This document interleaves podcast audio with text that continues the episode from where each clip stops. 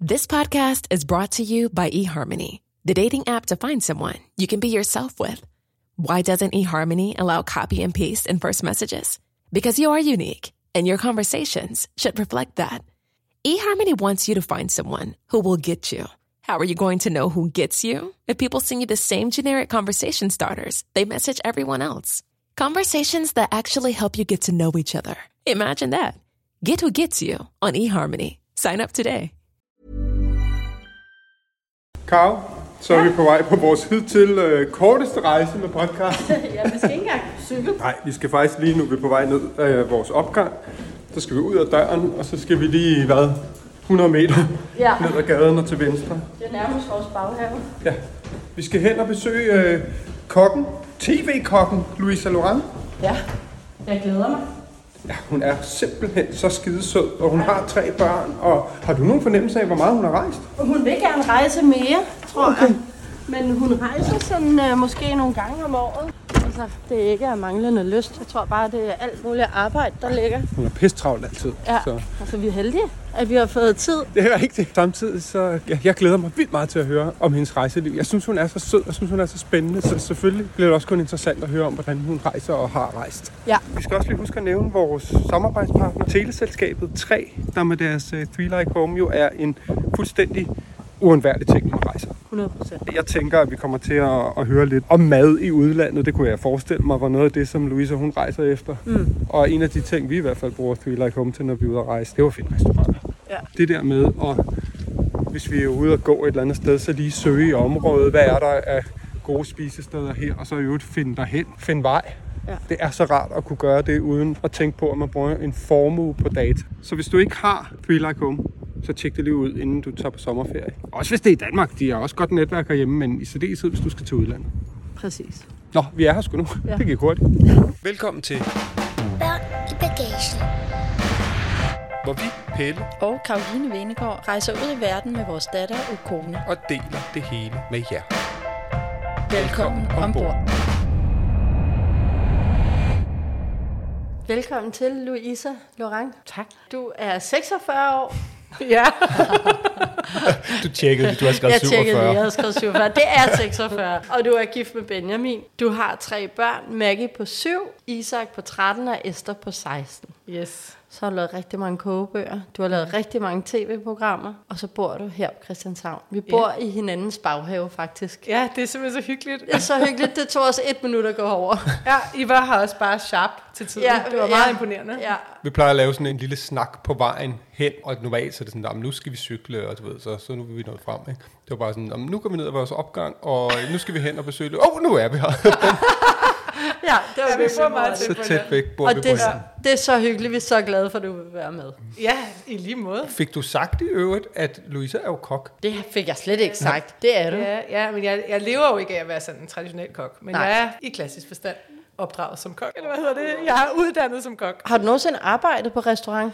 Jeg har kun i min læretid arbejdet på restaurant. Okay. Og så blev jeg faktisk øh, altså sådan gravid. Da, mens jeg gik til svendeprøve, var jeg en lille bit smule gravid. Altså lige tilstrækkeligt lidt gravid til, det var virkelig nederen. Altså den der kvalme gravid ja. i starten. Så jeg har hele tiden godt vidst, at jeg ikke ville arbejde på en restaurant. Men jeg ville godt kunne håndværket. Så jeg tog uddannelsen, og så skrev jeg simpelthen til Damebladet. Jeg skrev til Femina, da jeg var lidt gravid og gik til svømmeprøve. Om ikke, at øh, jeg måtte lave noget for dem. Og det fik jeg så lov til. Så jeg gik direkte. Jeg plejer faktisk at sige, hvis jeg skulle gøre én ting om i det der forløb, så kunne jeg godt have tænkt mig at have et eller to år, hvor jeg arbejdede ægte Ja. som kok. Ikke? Men man er jo i lærer, man står jo fire år på en restaurant, kan man sige. Okay. Så, øh, men jeg gik direkte fra kokkeuddannelsen ind på et dameblad med en lille baby under armen.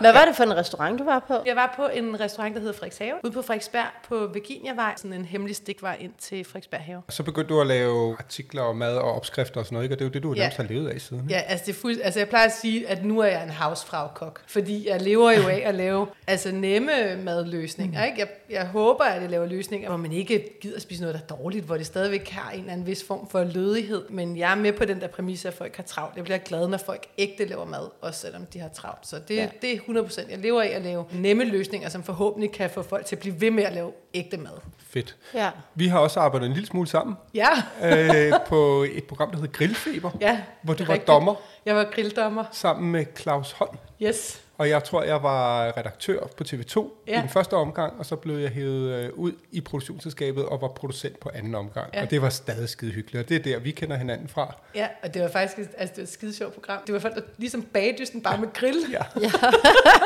Så det var lidt skørt, men virkelig skægt. Altså. Ja, det var sjovt. Og så sidder vi i øvrigt i dit køkken. Ja. Og øh, jeg stod lige helt... Nu har vi jo lige fået bygget et køkken, så vi er jo sådan meget køkkenagtige. Yes, yes, yes. okay. Det har jeg ikke, kan du se. Ja, men du er stadig- okay, cougar, mm, dansk Cougar, vel, ligesom yes. Ja, okay, fint yes. nok, tjek.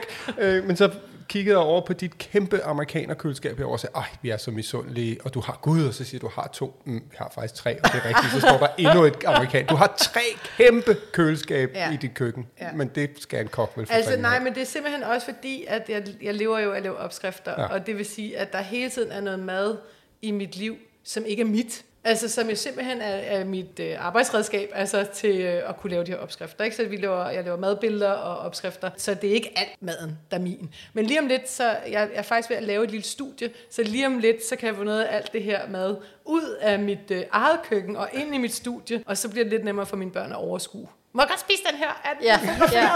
Så, så der ikke er sådan et systemkøleskab. Et, det er familie. To Jo. og tre er det er arbejde. der. Altså, mine børn spiser aldrig noget fra træerne. Nå. Som den hedder. Er det den der? Det er den derovre, Okay. ja. Det Hvad er spiser- der inde i det? Jamen, det er det, jeg skal til at i gang Men med at prøv at lave åbne. nu. Ja, ja. Der, er- nu er der ikke særlig meget, for jeg har kun, i morgen skal jeg bare lave tre grillopskrifter, apropos. Der står nogle hvad, kartofler? Ej, så er der og også kommet lidt vin ind, faktisk, ikke? fordi at det var rart at have det koldt. Nå ja, så er jeg ved at fermentere øh, noget, men det er til en bog, og så er det kommet derind, fordi det var der, der var plads. Og så ellers det, som jeg lige har smidt ind nu her, det er fordi, jeg kun laver tre opskrifter i morgen. Og det siger du til et helt fyldt køleskab. Det er meget sjovt. Jeg stod lige og snakkede med en af Ukonas øh, klassekammeraters far ja. Uden foran, fordi han sagde, hvordan går det med det nye køkken? Man deler jo det, man har gang i. Ja. Og så var han sød og spørge. Så ej, og vi har lige fået øh, det hele. Nu mangler vi kun lige at få køleskab på plads. Så sagde han, jamen, de skulle have en kæmpe fryser også. Og jeg var bare sådan, "Mm, det forstår jeg simpelthen ikke, indtil du var sådan, Nå, ja, nej, du er fra Jylland. Så er du vant til, at du Ja. får en halv gris. Og sådan noget. Så ja, det er ikke rigtigt. Og min kones far er jæger, så de får og propper de der skide fryser, ikke? Hvor det er sådan, vi har en bakke isterninger, som bliver jo nærmest for gamle, hvis de kan det. Ja, og, noget og, og noget sur, ja. sur kødsovs, som er frosset ned for et halvt år siden. Vi bruger ikke rigtig fryser. Men jeg kan godt lide det der med, at man ikke har en fryser. Fordi jeg holder med dig. Det er en, øh, en ting, hvor alting bare kan ende, og så får man aldrig gravet det op igen, før det faktisk bare skal Ja. smides ud. Men nu når du siger, vi har jo også så ret meget fryserplads. Mm. Ja. Men mine svigerforældre har en lille øh, bondegård, så det vil sige, at vi spiser faktisk kød i sæson. Altså vi spiser øh, lam om øh, foråret, og så spiser vi gris, og så spiser vi øh, kalv og okse. Det vil sige, at vi får alt vores øh, I kød kører den fra- jyske model. Vi kører faktisk, selvom vi er totalt københavner, så kører vi den jyske model. Til gengæld så er det sådan nogle dyr, at de har sådan en besøgsbondegård. Altså det vil sige, at der er kun to køer, der er kun fire grise Ja. ad gangen. Så det er dyr, der bare har haft det fuldstændig latterligt godt. Så de smager Så det simpelthen så, smager så bare. øh, fantastisk. Ja. Altså, så det kan vi ikke sige nej tak til. Nej, de- Så fryserne er vigtige faktisk. Nogle gange har vi fået det hjem, øh, og så har det kun været sådan helt grovparteret, og så er vi, du ved, kommet hjem her på Christianshavn med sådan nogle sorte sække, øh, Hvor der drypper med- blod ud med af. dyr, som vi så har skulle sådan lidt partere færdig. Og vi har snakket om, okay, hvis der er nogen, der lige sådan, I ved, hvordan det er, når man bor i øh, lejlighed, og man kan Ja. kigge ind til hinanden, hvis der er nogen, der lige kigger ind af vores vindue, hvad tror de så, vi laver? Men så øh, parterer vi altså bare dyr. Så Nå, det. Jamen, Ej, hvor er det sjovt. lad- Det er jo ligesom, hvad det hedder, det der japanske kød, der også er blevet klappet, og de har fået øl. Og, Ja, wagyu. Ja. ja noget Nå, helt mørkt. lad os stoppe øh, kokkepodcasten her, selvom det jo er totalt oplagt at fortsætte øh, ned ad den sti. Men vi skal faktisk ned ad en helt anden sti, og vi skal tilbage til din barndom. Vi skal snakke om at rejse jo. Mm. Og vi skal starte med lige at høre, hvor kommer du fra? Hvordan, hvad, du, hvad for en familie har du vokset op i? Og hvordan rejste I, da mm. du var barn? Altså, jeg kan lige så godt sige på forhånd, at generelt så husker jeg afsindigt dårligt. Altså, jeg måtte faktisk, inden I kom, så ringede jeg til min mor for at spørge hende om, hvornår jeg fløj første gang. Fordi Ja. ja. jeg, det har åbenbart ikke gjort særlig stort indtryk på mig, selvom jeg var forholdsvis gammel. Men jeg kan simpelthen ikke huske øh, særlig godt. Nå, det er da en fin disclaimer, men, men lad os høre det, du kan det. huske. Jeg er fra Yder Østerbro, Ja. ja. og jeg lægger tryk på Yder, fordi der er stor forskel på at være fra Østerbro, og så være fra Yder Østerbro. Hvad er forskellen? Grønjakker og... Er det øh, op omkring Stuskersgade deroppe? Øh, nede fra, øh, jeg gik på Strandvejsskolen nede på, øh, hvad hedder den, øh, nede ved Østergasværk. Ja, Sierensgade. Dengang, det var Jeg der, gik på Østerbro gik. lille skole lige overfor. ja, ja, der var også, det også grønjakker. Men Dem det var der, der var- på. der Nå, var virkelig Du er fra det grønjakker. rå. Det er, De ikke, var- det er ikke de ternede skjorters Østerbro. Det var derfor, jeg prøvede at sige, at det var Yder Østerbro. Det er altså en helt anden oplevelse, ja, det ja. skulle jeg at sige. Ja, vi fra The Hood. Jeg gik på Østergasværk fritidshjem, Og okay. der, sad der, øh, der sad nogle gange nogle grønjakker og røg fede inde i øh, skuret der. Der var jo en losseplads. Østergasværk var jo en losseplads dengang. Altså sådan en klassisk sådan tegneserie losseplads med køleskab, gamle vaskemaskiner og gamle biler. Og Jamen ham der fra Olsenbanden, hvad hedder han stor? Ham der, der altid får Ja. ja. ned i hovedet eller sådan noget. Han var derinde. 100 procent, ja. helt sikkert. Ja, ja. Men der havde vi et hul i hegnet fra fritidshjemmet, og så kravlede vi derind og gik på eventyr. Og senere hen har jeg så hørt, det ved jeg ikke om rigtigt, at det var Danmarks øh, mest forurenede giftgrund. Ja. Nå, Øh, som man så har renset op og lavet fodboldbane ja. på nu. Ikke? Så, så, det, så det er måske derfor, jeg ikke kan huske så godt. det kan jo være forklaringen. Men ud over dine små eventyr ind på Østergasværk, Ja. hvad kan du så, hvad kan Jamen, du så huske? Så, så altså, vi rejste faktisk ikke så meget. Øh, det, var, øh, det var meget... Øh, altså, vi havde ikke nogen penge. Hvad lavede Min mor er pædagog, og mm. min øh, far var kunstner. Så vi havde vidderligt ikke nogen penge. Altså ægte på røven. Og det vil sige, at vi rejste heller ikke nogen sådan rigtige steder hen. Altså hvert år tog vi i min mors kusines sommerhus i Asnes. Så var vi der. Og det husker jeg egentlig som, øh, som ret fedt. Altså, så, og meget, altså som, når jeg nu siger, at jeg er fra Yder Østerbro, så var det meget øh, på landet. jeg synes, det var eksotisk. Har du nogen søskende? Nej, det er Nej. bare mig. Det er bare dig. Ja. Okay. Og så var jeg meget hos min mor og morfar. De havde, øh, da jeg var helt lille, indtil måske, eller til jeg var 10 år, der havde de et sommerhus i Vellerup. Så Hvor var er jeg der. Øh, det er sådan noget... Mm, der er en færge til Ærø. Nå. Geografi og hukommelse, Pelle. Jamen, nå, okay, men altså, er vi er Fyn, Sjælland? Eller? Vestsjælland. Vestjylland, okay, dernede. Okay. Ja. Alright. Ja. Så var jeg der, og så senere hen, så solgte de der sommerhus og købte sådan et rækkehus på Vestegnen. Og så øh, var jeg meget hos dem. På Vestegnen. Så det var meget det var, eksotisk for mig. Det var fra yder, yder Østerbro ja, til det synes, jeg Vestegnen. også, det synes jeg også var meget eksotisk. det er sjovt. Altså, jeg, jeg er sådan øh, ægte københavner. Altså, jeg tror faktisk først, at jeg var i Jylland, da jeg var sådan rigtig voksen. Ja. Øh, fordi at jeg har ikke, jeg, hverken jeg eller min mand har familie i Jylland, så det har ikke været sådan naturligt, at vi tog over og besøgte bedsteforældre eller noget. Så vi er simpelthen taget til Jylland af, sådan, af nysgerrighed og lyst. og ikke sådan, Hvad er der derovre? Fordi der har været nogen, vi skulle besøge. Men altså, jeg elsker for eksempel Vesterhavet, og jeg elsker, at vi har sådan nogle faste steder, vi altid tager hen nu. Ikke? Så Men lad os lige hoppe, eller Ja, lad, lad os lige tilbage. blive til, Tilbage. tilbage, til, yder Østerbro. til lille Louisa. Så meget ferie i Danmark. Meget ferie i Danmark, og meget hos min mor og morfar. Okay. Men har I slet ikke rejst ud? Jo, så på et tidspunkt, så kan jeg huske, der har jeg nok været sådan noget 5-6 år. Så tog vi toget til Paris. Det synes jeg var meget øh, eksotisk. Men det er faktisk lige før, jeg kan huske selve togrejsen bedre end Paris. Altså det er jo meget mere. Jeg var heller ikke så stor selvfølgelig. Men det der med, at man skulle køre i tog i så lang tid, og man skulle spise i toget, og der var en sovevogn. Og, altså det synes jeg var meget fantastisk. Så har jeg en enkelt gang været på skiferie. Den første og den eneste gang i mit liv. Der har jeg måske været 8. Var det ikke været Norge siden. eller Det var Sverige? Norge. Ja. Det var Norgesbåden, Ja. øh, som gyngede helt utrolig meget, kan jeg huske. Øh, og alle folk kastede op alle steder, og det var mega ulækkert i virkeligheden. Det synes jeg også var en fest. Du kan huske transporterne. Jeg kan godt huske transporterne. Jeg kan lidt huske, at jeg havde min bedste veninde med på skiferie, og hun var vanvittigt dygtig til at stå på ski. Og jeg var ikke overhovedet, jeg har aldrig stået på ski før. Men jeg kan huske det der med, hvor, hvor modig hun var, så måtte jeg bare prøve at gøre noget, som hun gjorde. Men jeg er ikke ligesom vendt tilbage til det. Nej. så jeg har sådan nogle børn, der er meget sure over, at de ikke har prøvet det. Men det kunne jo være, prøve, skal lytte på dem på et tidspunkt. Ja. Og så kan jeg huske, øh, at jeg sagde til min mor, ej, det er også for dårligt, og hvorfor, tager vi ikke, hvorfor skal vi ikke på sådan noget charter, og hvorfor skal vi ikke... øh-" Og så købte hun sådan en bustur, sådan en charterbustur. Har I prøvet det nogensinde? Nej. At være med bus til Spanien? Nå, ikke kun til Spanien. Jeg har været på ski, ja, men ikke. Ej, det er helt forfærdeligt. Altså, det er så forfærdeligt ret mange, det er vel sådan noget 30 timer eller sådan noget, det ikke? er u- uendeligt. Altså, Ja. det, er jo en, ja, det er fuldstændig forfærdeligt. Altså, det kan slet ikke anbefales. Men så kom vi derhen, og så synes jeg, det var meget sjovt, det der med, at der var noget strand og lidt vandrutsjebaner og sådan noget. Men det der transport, det var altså... Det kan jeg igen huske, den der bustur. Ja, Hvor er det det skørt egentlig, Ja. ikke? Hvor er det skørt. Jeg synes, det var fedt, at der var noget sol og noget varme og noget vand, men at sidde i så lang tid i en bus, det var forfærdeligt. Jeg kan ligefrem huske, hvordan de der sådan, pose frikadeller i den der bus smagte. Man kunne købe sådan nogle øh, frikadeller, som de varmede op bagved. Der er det der lille toilet, og så havde de sådan et eller andet Mikroovn helt ulovligt øh, bagved sikkert, som de Ja. varmede nogle øh, frikadeller i. Det var forfærdeligt. Det var ikke så eksotisk øh, og fedt, som du havde håbet Altså, eller men jeg, igen, så kan jeg ikke huske, jeg, altså, jeg ved sgu ikke, hvorfor. Altså, det har ikke gjort så stort indtryk på mig, må- måske. Men øh, jeg kan huske, vi var i sådan et vandland, som min mor synes var rædselsfuldt, og det synes jeg var fedt. Så der var noget. Hun har jo ligesom prøvet at ramme det der, som jeg har søgt, ikke? Jo. Øhm, og så fandt vi frem til, da jeg ringede til hende, hvornår jeg egentlig fløj første gang, fordi at det gjorde vi egentlig ikke. Og det er nok været, fordi vi ikke har nogen penge. Men øh, jeg tror, jeg fløj første gang i 8. klasse. Der var vi på studietur til London med min klasse. Okay. Og så fløj vi. Og, og hvordan det, var det? Det kan du heller ikke Der huske. kan jeg ikke huske transporten. Nej, Okay. men det der- er også så hurtigt. Det er jo bare ligegyldigt, det der fly noget der. Men jeg kan huske, at jeg synes, at London var sindssygt fedt. Ja. Det synes jeg. Altså, men, og, det, og så året efter var jeg der igen øh, i 9. klasse. Jeg skiftede skole, og så skulle de også til London. Det var. Skide smart.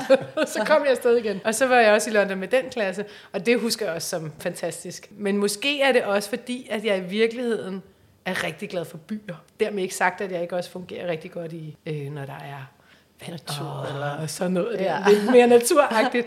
Men jeg er øh, et bybarn, ikke? Ja. og jeg fungerer rigtig godt i byerne. Måske derfor, jeg husker London bedst. Men jeg skal lige høre, hvad gjorde du efter 9. Men så efter 9. så tog jeg et år til USA. Og der var du i Texas? Ja. Jeg tænkte bare lige på det her med at komme til London. Det er jo meget lige det mad, vi har herhjemme. Ja, Altså ja. på en eller anden måde. Det er jo Ja. ikke... Ej, vores er måske... Altså, jeg kan faktisk huske, vi boede hos nogle familier i London, og så lavede de madpakker til os. Og, og min mor, hun er meget, øh, meget sund. Da jeg var barn, så hed hun sundhedsbirte nede i gården, fordi hun var så sund, så sund. Så jeg måtte altid snige mig hjem til mine venner for at få... Altså, jeg fik aldrig brød. cola og brød. Nej, præcis. Men så derovre, der fik vi sådan en madpakke, der kan jeg huske, de puttede sådan nogle små poser med chips ned i vores okay. madpakker. Og jeg synes, det var det vildeste. sådan. Men, men det var jo altså helt hvidt brød med udpint skinke og en lille Ja. ja. pose chips, ikke? Ja. Var det sådan lidt udvekslingsagtigt, hvor I så gik i skole over den uge? Eller? Nej, vi var bare, vi boede hos nogle familier, det har nok, øh, ja, altså vi boede, jeg kan huske, jeg boede med to eller tre veninder hos nogle to lidt ældre damer, som havde en masse katte. så nogle typer, der øh, har overskud til at tage, Ja. tage Men- unge mennesker ind. Så du rejste ikke så meget som barn, og Nej. du kan ikke rigtig huske nærmest andet end transporten, der var god eller forfærdelig. øh, og, men alligevel, så vælger du at tage til USA som udvekslingsstudent, eller hvad efter? Ja, Ni? ja, efter 9. et år. Øh, Hvordan kan det være, når du ikke Jamen, jeg tror? Jamen, jeg tror faktisk, at jeg rigtig gerne ville rejse. Jeg tror bare, vi gjorde det bare ikke, og der var ikke økonomi til det, ligesom var en ting, vi gjorde. Men jeg ville det rigtig gerne. Og så havde man den, altså det ved jeg ikke, det var i 1992, og jeg troede, at USA var det vildeste. Det var ligesom drømmen at få lov til at komme til USA. Så det var dig, der ville afsted? Det var mig, der ville afsted, ja. Og, og jeg kan huske, at, at der er sådan forløb. Jeg ved, du også har været udvekslingsstudent. Ja, ja, ja, også? jeg var i LA samtidig. Ja, nå ja, okay. Men der er sådan nogle forløb, hvor de spørger en, og hvad vil du så gerne, og hvad kan du godt lide? Og så havde jeg på et eller andet tidspunkt sagt, at jeg var ligeglad, hvor i USA det var, bare det ikke var Texas. øhm, og så kom jeg simpelthen til, altså virkelig, virkelig, virkelig, altså helt grænsen til Mexico i Texas. Ej, hvor vildt. Og Knus elskede det selvfølgelig, da jeg altså, endelig var der, ikke? Men, men sådan, øh, jeg, jeg synes godt nok, det, det virkede sådan meget hillbilly, at jeg skulle derhen. Det var det også, men på den absolut fantastiske måde. Det er vel cowboyhatte og øh, cowboysko, jeg skulle Ja. sige støvler og pistoler hele lortet. Ja, det er det. Altså, det er også i skolen, øh, det var mine jævnaldrende havde cowboyhatte på, og øh, de havde de der små bow ties øh, på, og, og selvfølgelig cowboystøvler og sådan noget. Og, og i starten synes jeg, det var altså vanvittigt eksotisk. Det var som Ja. at være med, sådan- altså det var som en vittighed, som at være Ja. med en dårlig film Nu eller går det og noget. fniser lidt for Ja, sig selv. ja, fuldstændig. øh, og jeg kom nærmest direkte fra en teknofest i sølvjakke og korksko. så det var sådan lidt et clash. Og kunne ikke få lov til at købe cigaretter, fordi jeg var jo kun 15. Altså. Så det var lidt øh, noget andet. Men jeg, jeg blev forelsket i det, altså helt Ja. vildt forelsket i det. Ikke? Hvad blev du forelsket? i? Øh, jeg tror, jeg blev forelsket i, øh, altså for det første maden. Jeg kom fra bønner og linser, hvilket altså absolut, jeg absolut ja. stadigvæk godt kan lide. Men, men jeg kom fra det og var 15 år gammel til det vildeste tacos og barbecue og, altså, og til pomfritter, der var, og sodavand til morgenmad. Og, altså, kæft. det var som at komme ind i sådan et fuldstændig crazy lejeland. Ikke? Øh, Så maden synes jeg var fantastisk, men også bare det her med, at, at alt var så markant anderledes, end hvad jeg kom fra. Det synes jeg var dybt fascinerende. Ja. Hvad gav Øh. det dig, tror du? Altså, det betyder enormt meget for mig det år. Altså, det var et enormt vigtigt år for mig i mit liv. Både kulinarisk, altså jeg, jeg knus elsker stadigvæk det køkken der, men også den her med, at mit liv nu er stadig sådan forholdsvis, altså man forsøger at være forholdsvis miljøvenlig og økologisk, og du ved, vi, vi prøver at gøre alle de her etiske ting, som, som jeg er blevet banket i hovedet med hele mit liv, og som jeg selv absolut også banker mine børn i hovedet med. Og når jeg kommer derover, så er det som sådan en ventil. Ja. Så skal jeg bare den største truck, og ja. den største, klammeste sodavand, og altså, så det er ligesom sådan at tage en mental ferie fra ordentligheden på en Ja, ja. Altså, det er jo et super godt billede ja. på det. Altså. Altså. Det mener jeg heller ikke negativt for dem, som lever i det, fordi det er en anden virkelighed, og det er nogle ja. andre præmisser, man, øh, man kommer fra. Så det er absolut ikke en nedladende ting, men det er så, som at få lov til netop, som du siger, at man går og fniser lidt for sig selv, Ja. fordi folk har klædt sig ud som cowboyter. Ja. Så det er at få lov til at klæde sig på som cowboyter bare et øjeblik, og så Ja. bare slappe af Ja. i, øh, i alt det her, som egentlig godt kan fylde lidt meget. Ikke? Jo. Jeg har faktisk lidt det samme. Det var så anderledes. Ja. Og det var så vildt. Og så var det sådan, og der kan jeg huske, der snakkede man også om, at bilerne skulle ud af byen, og bilerne forurener. Det var ja. jo allerede i gang dengang Ja, ja, ja. herhjemme. Ikke? Og så er det sådan lidt, okay, men her, altså i LA, der har været 20 millioner mennesker, som alle sammen kører i en bil med en V8-motor, som sviner helt vildt. Ikke? Ja. Altså, verden er så meget større, og det er så meget vildere, og problemerne øh, er så kolonormt meget højere og sværere løselige, end vi lige går og tror, Ja, om vi, at vi bare kan redde den ved at drikke havremælk. Ikke? Ja. Øh, det var i hvert fald det, som jeg synes, at det gav mig dengang. Ja. Ikke? Og ja, jeg bruger det også, har også bare brugt det til netop at... Altså også for der er lidt højere til himlen. Ja. Det er jo også den anden side af det. at- Der er også Ah. en, en, en anderledes form for øh, tilgang sådan mennesker imellem, øh, generelt bare i USA. Altså, og, der, og så kan man sige, at der er meget, det er meget overfladisk og alt muligt. Men jeg oplevede, at alle folk åbnede deres hjem mm. og deres øh, øh, hjerter, hvad vil jeg Ja. sige. De var alle sammen enormt interesserede, og de var alle sammen enormt åbne for at snakke med mig og, Ja. og høre om, hvordan det var at komme et andet sted fra. Og man kunne stå på gaden, man står ikke så tit på gaden i Texas, men, men man kunne stå et eller andet sted i et mall eller et eller andet i biografen, og folk, helt øh, fremmede mennesker, kom hen og talte om ens bluse, for eksempel. Ja. Det gør man ikke på samme måde, i, i hvert fald ikke i København. Nej. Altså, det, det, så er man lidt mærkelig, hvis man lige pludselig i metroen siger ja. til folk, hold da, hold da op, en flot hat, du har. Gå væk, gå væk freak. Ja, så, og jeg kan, jeg kan egentlig, jeg er på den måde, vil jeg sige, der, jeg kan meget godt lide det her lidt, den her følelse af, at man altid lige kan sige noget til folk, og Ja. være en del af folks øh, liv. Ja. Boede du hos en familie? Jeg boede hos en familie. Ja, jeg var udvekslingsstudent. Jeg, boede, jeg skiftede faktisk familie, mens jeg var der, men jeg boede først hos en øh, meksikansk enke og hendes datter. Og som sagt, så kom jeg direkte fra en teknofest i Sølvjakke. Det var meget voldsomt for os alle sammen. okay. De var enormt søde, men, men de var markant anderledes. Men så fik jeg en veninde fra min skole, hvis store søster var på college. Øh, og så en dag kom hendes mor simpelthen bare og hentede mig. Og så flyttede jeg hos dem. Okay. Ja. Så har du stadig kontakt? Dem har jeg stadig kontakt til. ja, fint. det har jeg faktisk. Også fordi jeg er faktisk enormt taknemmelig for, at hun kom og hentede mig, fordi det gav mig noget andet at få lov til at bo hos dem det, det sidste stykke tid, jeg var der, eller i mere end halvdelen af tiden, jeg var Ja. der. Ikke? Faren, han øh, tjekkede, de havde sådan en firma sammen. Altså dengang havde man jo ikke på den måde mobiltelefoner, de havde faktisk en mobiltelefon, så hvis vi tog til Mexico, det fik vi så også lov til at gøre, øh, så havde vi den der kæmpe mobiltelefon, men det jo var sådan en lille hjem. kuffert. Ja, ja. ja, ja, det var jo simpelthen, simpelthen, sådan en... Men det er øh, rigtigt. men de havde sådan et firma, hvor han øh, kørte ud, altså seriously ud, bare i ingenting øh, der. Og så tjekkede han oliepumper for alle de store øh, firmaer. Og så ringede han ind, hvis der var fejl på et eller andet, og så øh, sad hun ved radioen. Bip, bip, Ej, hvor sjovt. Høre radioen. Så havde han jo selvfølgelig en truck, så han var sådan typen, der kom, hvis han havde kørt en klapperslange over, eller han var kørt ind i et eller andet sjovt. Så smed han det om bag. Så var der altid lige... Ej, jeg har stadigvæk en lille hale fra en klapperslange, som jeg fik af Daddy Spencer, fordi det betyder held og lykke. Nej, Så- hvor skægt. så på den måde var det jo så markant anderledes end min egen hverdag. Og Ja. meget ærke Texas, ikke? Altså det var jo som at tegne, hvis man skulle tegne en tegnefilm om, hvis man skulle til Texas, så var Ja. ja. det der, jeg var. Ej, Fedt. hvor fedt. Nå, men der er du så på nippet til at blive halvvoksen, eller Ja, øh, ja. så kommer du hjem, og verden har åbnet sig og alt muligt andet. Hvornår flytter du hjemmefra? Det gjorde jeg lige, da jeg kom hjem. Ja, bum. Ja, ja. Ja, det, jeg, synes, det, jeg, jeg siger det nu med sådan en lille smule bæven i stemmen, fordi min datter er lige nu et år i Frankrig, og kommer hjem ja. lige om lidt. Ja. Ja. Så jeg håber ikke, hun flytter hjemmefra, når hun kommer hjem. Nej. Men det gør jeg. Jeg flyttede hjemmefra. Altså, jeg startede i gymnasiet, og så flyttede hjemmefra. Jeg fik en lille bitte, bitte, bitte lejlighed på Amager med en veninde uden bad, og, øh, sådan der, og som ikke kostede noget. Dengang kunne man sidde man kunne simpelthen sætte sig øh, på en bar, eller sætte sig øh, sige til en ven, jeg mangler en lejlighed, og så fik man en Ja, lejlighed. det var noget anden, øh, andet. Ja.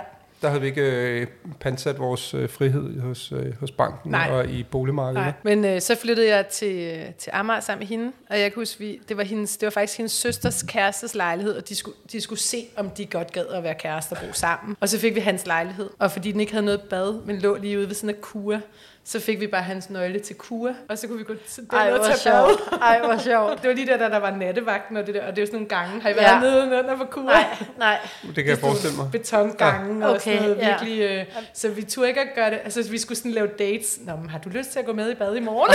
Fordi der var ikke nogen af os, der turde gå alene ned i kælderen på kua. Ej, hvor sjovt. Så, øh, ja, så mødtes vi og gik i bad. Og så, ja. Men det var, det var altså meget fedt. Også fordi det var så billigt, så det kunne rent faktisk lade sig gøre. Ikke? Og var det så der, du begyndte at, hvad hedder det, læse til kok? Eller? Nej, jeg gik faktisk først, øh, først gik jeg i gymnasiet, så gjorde jeg en masse. Jeg, jeg gjorde ikke helt færdig, det behøver jeg ikke at sige til min datter, som lidt skal starte i gymnasiet. jeg håber, hun lytter med. Nej.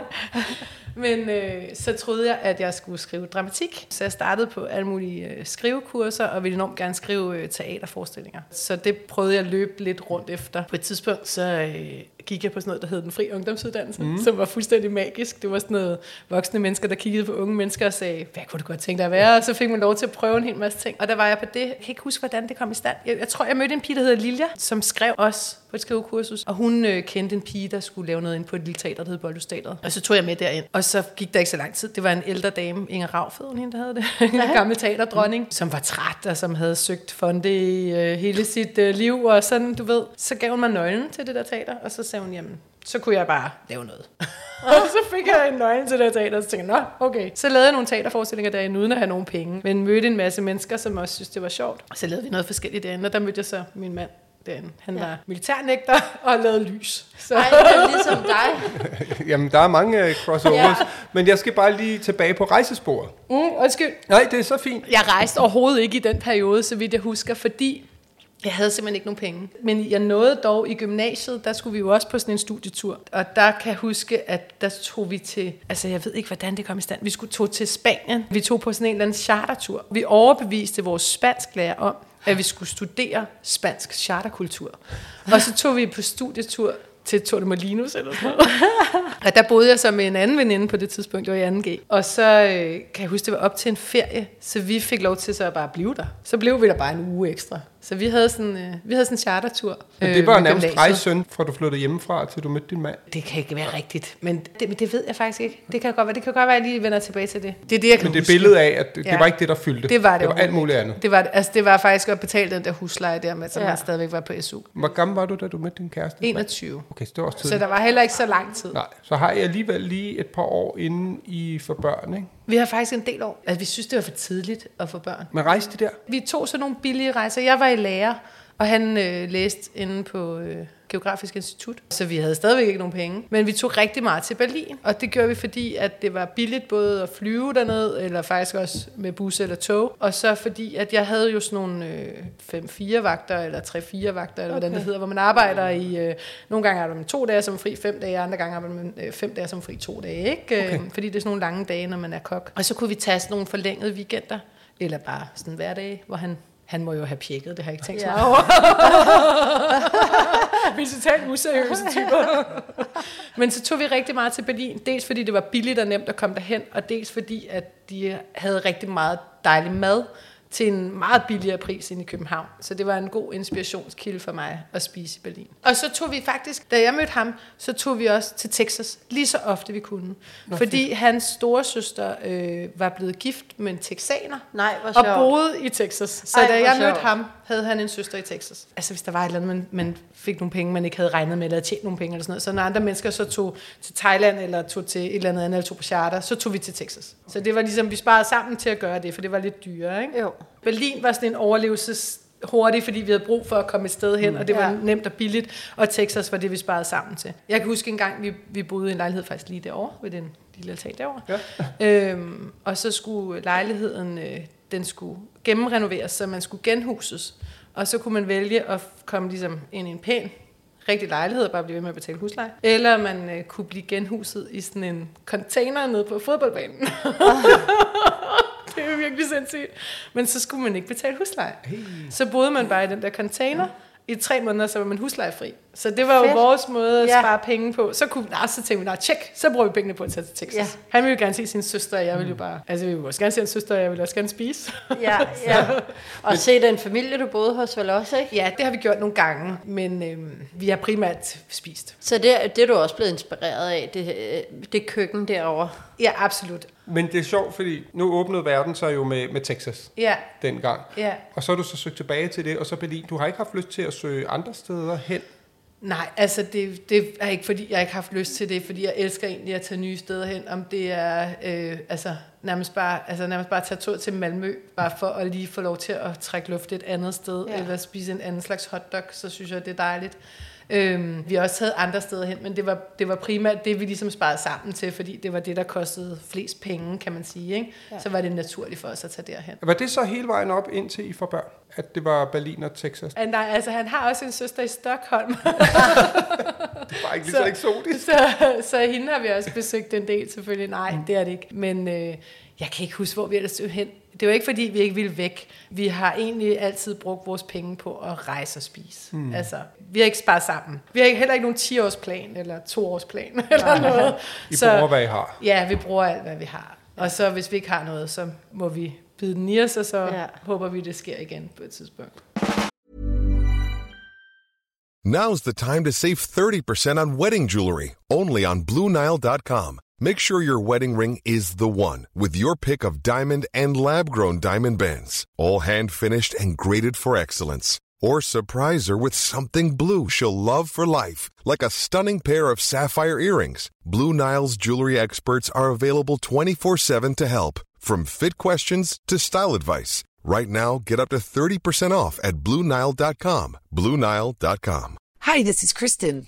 And this is Jen from My Mom So Hard, and we're here to talk about By Heart. Do you remember when you were nursing and you were like, I want to give the best thing I can to my baby? Well, we've got that for you. It's called By Heart, and it is a infant nutrition company built from the ground up to deliver real innovation on behalf of babies and parents. Curious about By Heart? Redeem your welcome offer at byheart.com slash podcast with code MOMS20 for a limited time.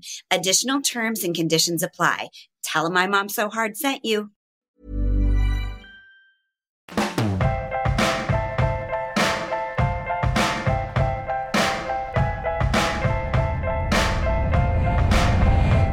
Lytter til, Børn i bagagen. så fik I børn. Ja. Hvor gammel var I der? Jeg fyldte 30 to dage efter, jeg fik Esther, vores ældste. Hvordan har jeres rejseliv så set ud, efter I fik børn?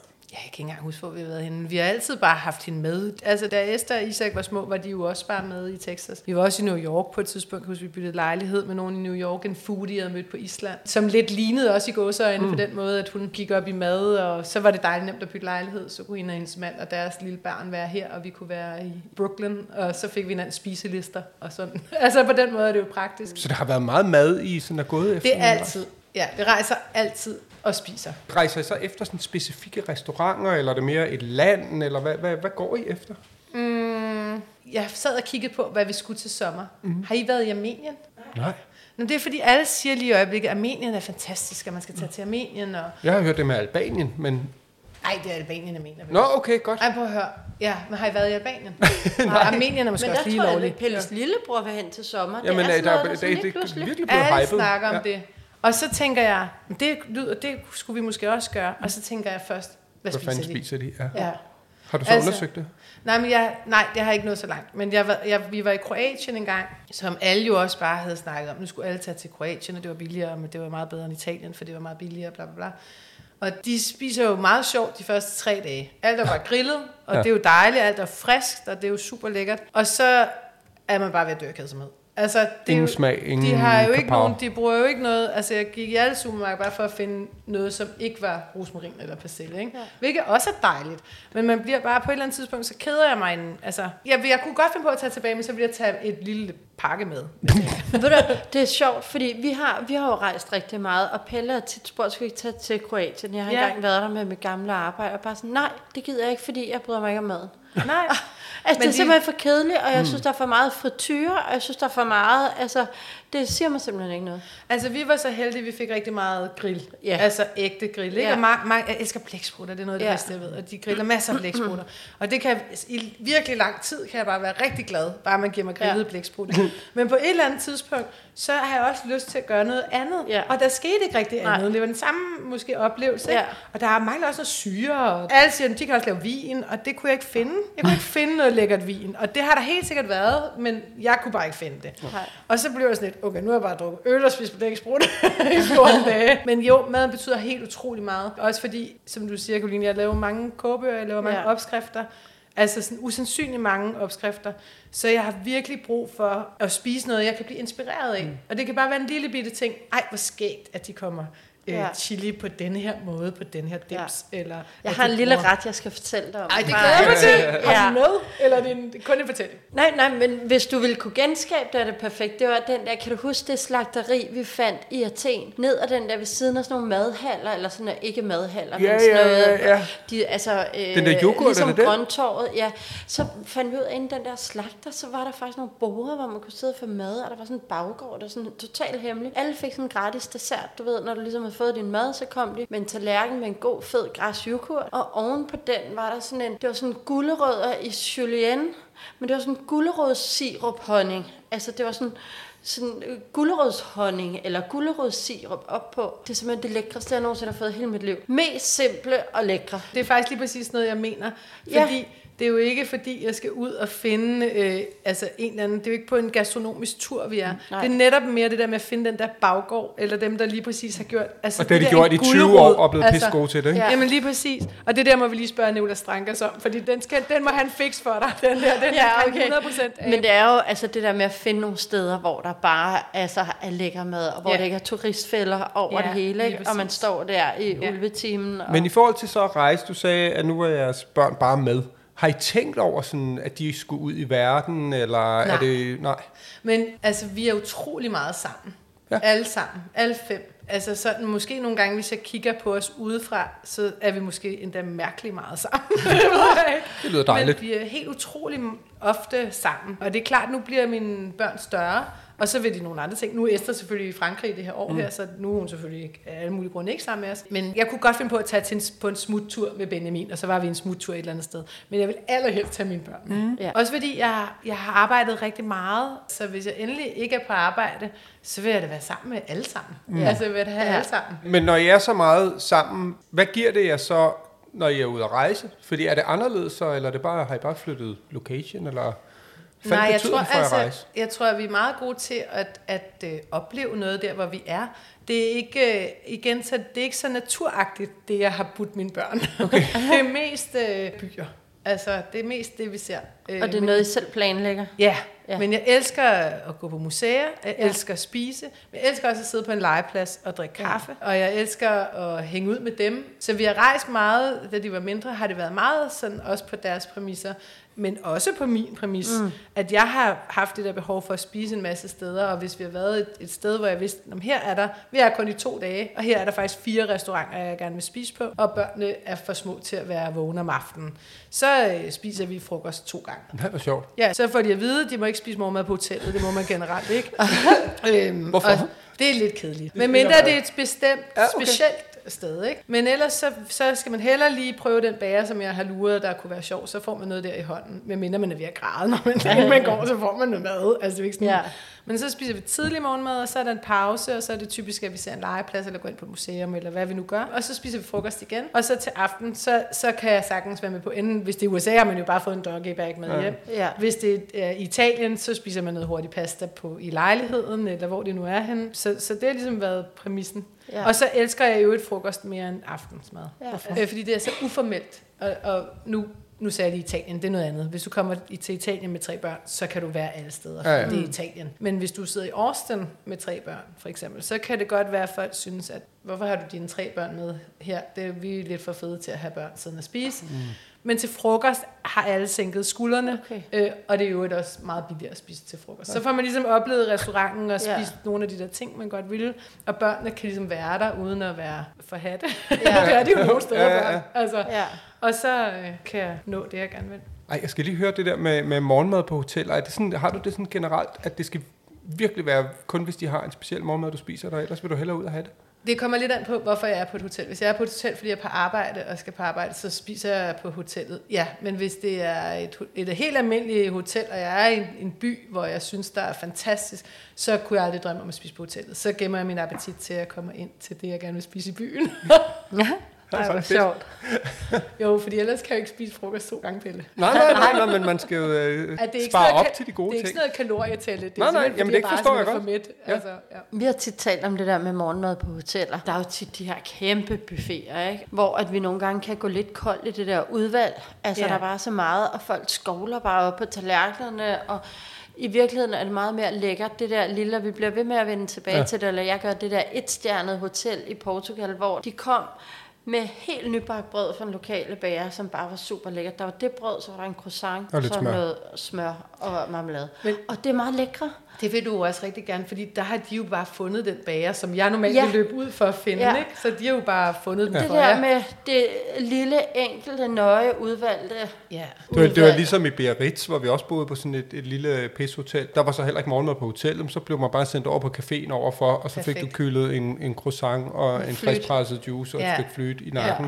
Og det var bare sådan, jamen, det er jo sådan her, det skal være. Ja, Øh, det er meget Fordi federe. det er fandme kønsløst. Det er rigtig øh, mange steder på, Ja. på hoteller, eller også er det dybt uoverskueligt. Ja. Og så er det sådan, er det æg, bacon og baked beans, jeg gider spise øh, her i, jeg ved ikke, hvor fanden i verden, men det synes det er jo alle steder i verden, Ja, ikke? ja, Og det, præcis. Ja, for det hele er continental breakfast. ja, ja, lige præcis, Ja, ja. ikke? Det bliver sgu sådan lidt kedeligt.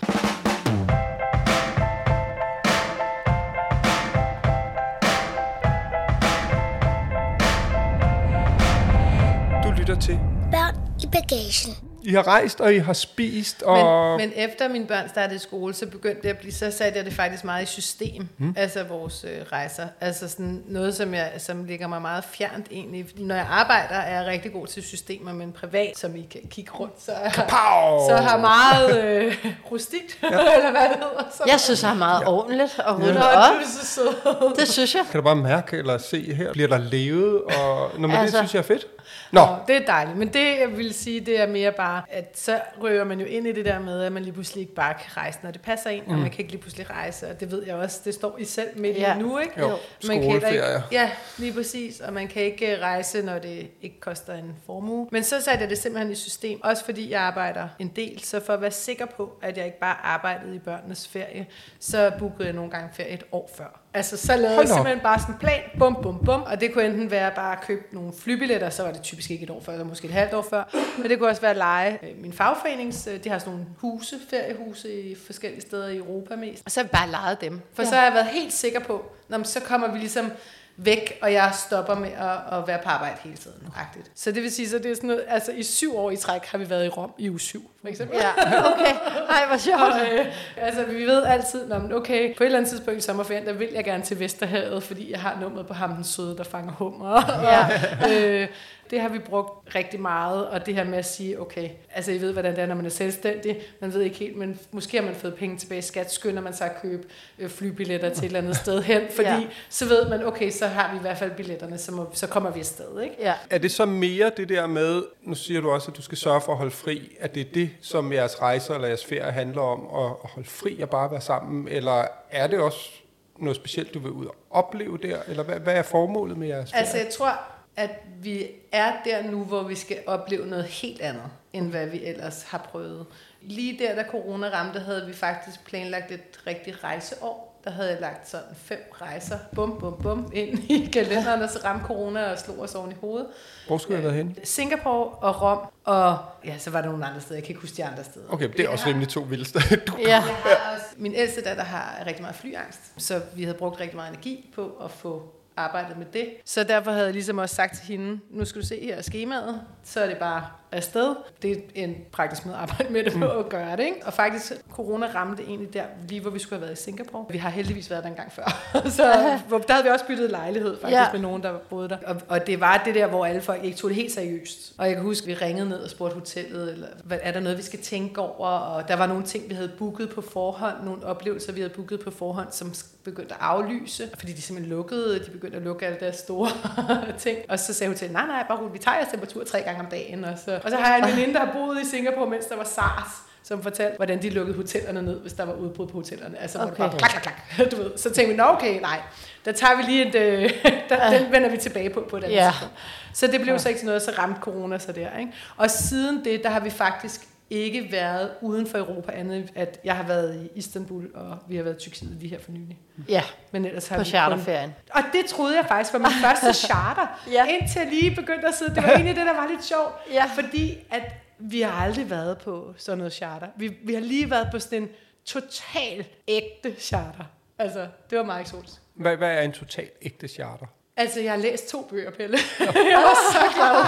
Så det er ned, fly, blive hentet en bus, Ja. kørt hen til et hotel, stor swimmingpool. Ja, Og Så er det all, der. all, All- inclusive. All inclusive. Og kæmpe Altså- madbuffet. helt imod alt, hvad jeg synes Ja. ja. er fedt. Ikke? Øhm, Var det fedt? Det var på en anden måde end Texas et mentalt break ja. for mig. Det tog lidt tid for mig at overgive mig til det. Og så var jeg ved at så sige, at vi var nok lidt heldige med det der sted, fordi for det første havde de en helt ferment buffet. Okay. Og en krydderurte buffet. Og en mand, der stod og grillede fisk. hvor så jeg lækkert. kunne ligesom godt overleve på en grillet fisk, selvom jeg lige har sagt det med Kroatien. Men så ferment og bunker og krydderurter. Hvad er ferment? Og, altså fermenteret kål og fermenteret Nå, okay. gulerod og fermenteret Det er da Ja, ret og øh, Og avanceret. hvad af er sådan en, et, en krydderurte buffet? Jamen, så havde de simpelthen en helt buffet bare med bunkevis af dild og brøndkarse og persille og syltet chilier og friske ting, så man kunne ligesom selv... hak på med smag. Ja, Men det var sjovt, fordi vi var også på vores første sådan rigtig all-inclusive, var det sidste år øh, på Tenerife, hvor Ja. det også var sådan, oh my fucking god, hvad er det, vi har gjort? Og Ja. slåsejsen stod jo både øh, os og koner ud af ørerne. Men på en eller anden måde, vi snakker også med en dansk familie, der var dernede, ikke? som sagde, vi har bare brug for et break. Og når man ligesom accepterede det, og sagde, okay, jeg vil ikke tænke på alt det, jeg går glip af, alt Nej. det, der også er derude, nu er vi bare her. ja. Håber sgu ikke, det er vores lejlighed, der brænder. Nej, på, Og den anden vej, Ja. det er Christianer, der det brænder. er Christianer, der Okay, var. nå, igen. Nå, men ja, sådan kan man også opleve noget herhjemme. Man behøver skam ikke til at rejse. Øh, nej, men der var også bare det der med, hvis man tager det for, hvad det er. Og Ukona havde jo en fest, Ja. Ja. så det kunne også noget. Det Vi kan havde- noget for, hvad det er. ja, og vi havde det sådan, at nu var vi endelig den pakke, der passede. Når man er fem, så passer man ikke i nogen pakker. Vi kan aldrig nogensinde tage en taxa. Vi kan aldrig nogensinde bare have et af de der klassiske øh, USA øh, øh, sove, eller hvad det hedder, hotelværelser, hvor der altid er to queens. Ja. Der kan vi ikke være. Når man er fem, passer man ikke nogen steder hen. Og pludselig passede vi, fordi vi var fire. Så passede vi bare ind i øh, chartersegmentet. Bum, det passer. Der er to børn, to forældre. så, så lige pludselig kunne vi være i det der, vi normalt ikke kan. Ja. Men altså, jeg må indrømme, at altså, jeg synes, det var virkelig dejligt. Der var en skøn, skøn strand til det her sted her. Jeg elsker at læse, og jeg har virkelig sjældent tid til at læse. Og en eller anden grund for jeg dårlig samvittighed, for jeg altid tænker, ej, skulle jeg ikke også arbejde? Jeg burde jeg ikke lige, jeg har heller ikke afleveret den der dem, så... Øh, og her der havde bare netop på forhånd også, der havde vi aftalt, nu er det det, vi gør. Og så skal man bare ligge ved den der, øh, på den strand eller ved den pool, og bare have lov til at lave ikke en skid. Hvad sagde børnene til det? De synes, det var fantastisk. Vores dreng Isak der på 13, han synes, det var lidt for meget. Altså, han synes næsten, det var vulgært. I starten synes han, det var rigtig sjovt. Men til sidst ville han slet ikke have noget. Han er, så, han er den ordentlige i vores familie. Altså, hvis jeg sagde, vil du have en cola, eller vil du have... Så ville han ikke have noget. Han, Ikke simpelthen, mere. han blev simpelthen for mæt af at se, hvordan folk de øh, hældte i hovedet. Mm. Altså, Maggie på syv, hun ville have alt. og hun har bare sagt på skolen, charter, charter. og jeg sagde sådan, ej, du behøver ikke at gå og sige det på skolen alligevel sådan der. Men hun havde, vi havde forældresamtale, og de var bare sådan, nå, jeg har lige været på charter.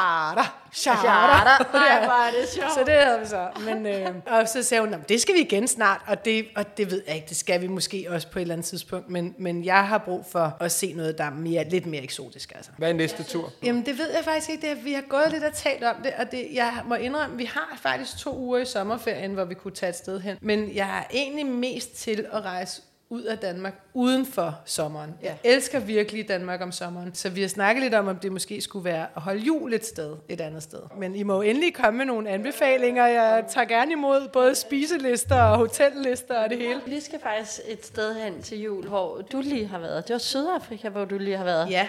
Det var på sådan en vintur ja. eller sådan noget, ikke? Ja. ja, for det er jo sådan noget andet. Jeg rejser jo faktisk også med mit arbejde, Ja. ja. ikke? Og der er det jo selvfølgelig så bare mig. Og det var faktisk øh, med arbejde. Jeg var nede Ja. for at drikke vin. Tidlig arbejde? Det var en lortedag på kontoret. Nå, men hvis, I, hvis I ikke ved, hvad I skal til jul, så tror jeg, vi holder jul i Sydafrika. Yes. Og, og nok hele januar, fordi det er Ja. der, Okona er født, så hun skal ned og Ja. at have det lidt under huden. Ja. Altså jeg vil sige, hvis du godt kan lide amerikanerne for det der med, at de kommer hen og siger, ej, fed skjorte, du Ja. har på og noget, så var vi i Australien. Altså jeg kan genkende en australier på lang afstand, fordi ved du, de smiler, de siger godmorgen. Selv den seje forretningsmand, der kommer gående med solbriller og jakkesæt, ikke? Good morning. Ja. Altså, og bare love your shirt, og holder tilbage i trafikken, de dytter ikke, og de er simpelthen så søde og smukke, men det er jo langt at tage Men væk. det, men det er faktisk, jeg har aldrig været i Australien overhovedet. Altså. altså, og, og, altså er det ikke noget med, at man så lige kan stoppe i Japan?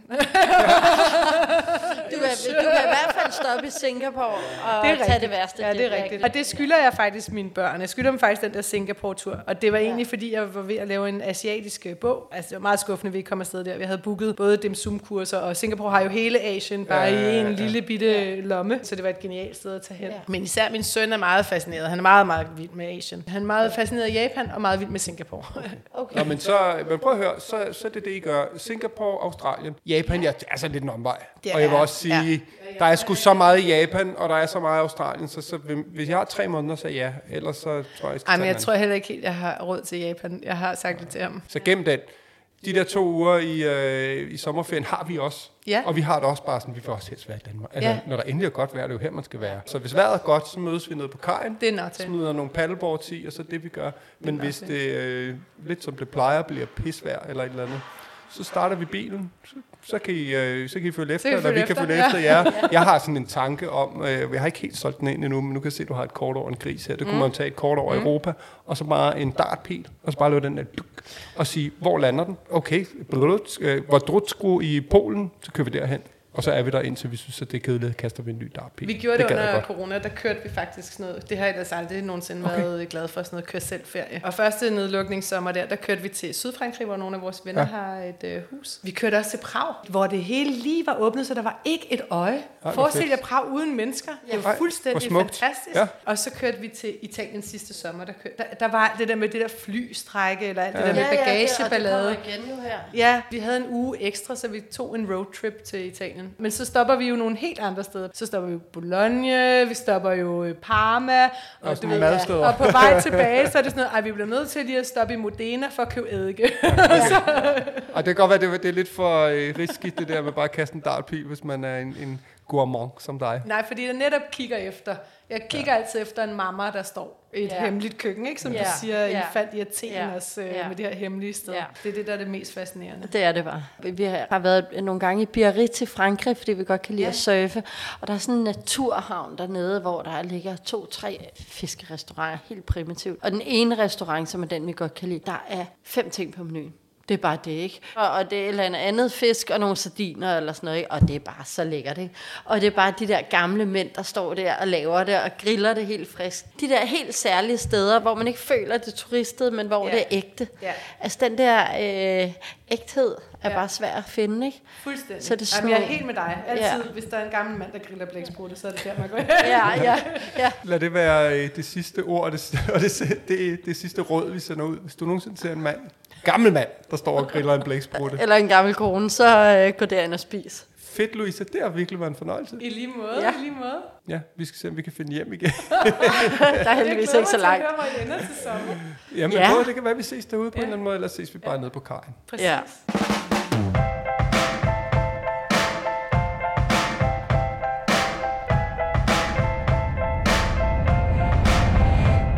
Til Børn i bagagen. Så er vi på vej hjem. Vi er hjemme lige om lidt. Ja, vi skal lige rundt om hjørnet herhenne, Ja. så er vi hjemme. Ej, hvor var hun bare fed, som Ej, altid, var. Ja, Sikke jeg en energi. elsker hendes øh, gode energi, og hun griner og fniser, og prøv at høre, det, det bliver, man bliver bare i godt humør af at være sammen med Louise. Ja, og så det der med at rejse efter mad. Selvfølgelig gør hun det. Ja, Det er jo obvious. ja, Og så synes jeg også det der med, øh, at når man ser en gammel mand, der står og steger en blæksprutte, eller netop finde de der små steder, hvor nogen har lavet det samme Ja. altid. ja, Det er jo der, der virkelig er noget ekstraordinært at hente. Ikke? jo. Og så er det meget sjovt, det der netop med at finde små steder og sådan noget. Det er jo en af de ting, vi for eksempel bruger Three Like Home til, når vi er ude at rejse. Altså, der bruger vi lige telefonen på at søge. Ja. Man skal jo aldrig søge på TripAdvisor. Den bedste restaurant på TripAdvisor, det er jo et eller andet dumt pizzeria, som øh, laveste fællesnævner bare alle som synes, åh, kraften med god pizza med Ja. tyk bund, ikke? Jo, jo. Øh, Det er sjældent der, de er, ikke? Men kan du ikke også huske den der restaurant, vi var på i Biarritz, som lå uden for byen, hvor vi skulle køre derhen? Den der, hvor det egentlig lidt var et hotel, og hvor vi sad ude i en have. Sammen med Philip og Sofie. Ja, altså den var jo også helt særlig. Det er jo ikke sådan en, man finder på TripAdvisor. Det er en, man finder, fordi man søger efter noget rigtig god mad, ikke? Jo, det var også sådan af omveje og alt muligt Ja. Google halløj. Så vi brugte både Home til at finde den, og så da vi skulle finde derud, var det jo virkelig også bare ja. at, øh, at bruge telefonen til at finde Ja, vej. ja. For det havde vi sgu aldrig fundet øh, ellers. Så hvis Nej. man skal på sommerferie her til sommer, Og finde de, de små, hemmelige, gode steder. Ja. Så skal man altså lige have Three Like Home. for tre vores samarbejdspartner. Ja, det skal man. Så tak til dem. Ja, og tak til Louis Solorang. Nu er vi hjemme. Nu er vi hjemme. det var det. Og vi har gået virkelig langsomt. Ja, det har vi. Du lyttede til Børn i Bagagen, og du kan finde billeder til dagens afsnit inde på vores Instagram. Børn i bagagen. Tak fordi du lyttede med. Håber du vil med igen næste gang. Vi ses. Hi, this is Paige from Giggly Squad, and I want to talk to you about Splash Refresher and my water intake. Okay, so you guys obviously know that I'm a hydrated girly, but sometimes when you drink that much water, it starts to just taste bland, and you're just like, I need something to spice it up. That's why I love Splash Refresher. It has zero sugar, zero calories, and it's a splash of sweetness. And they come in five different flavors. They're so good. Wild berry, acai grape, pineapple mango, lemon, and mandarin orange. My favorite is the wild berry because I just I just love a berry. So if you're like me and you're drinking water all day, then try Splash Refresher. It's going to absolutely change your water game and it's good for you.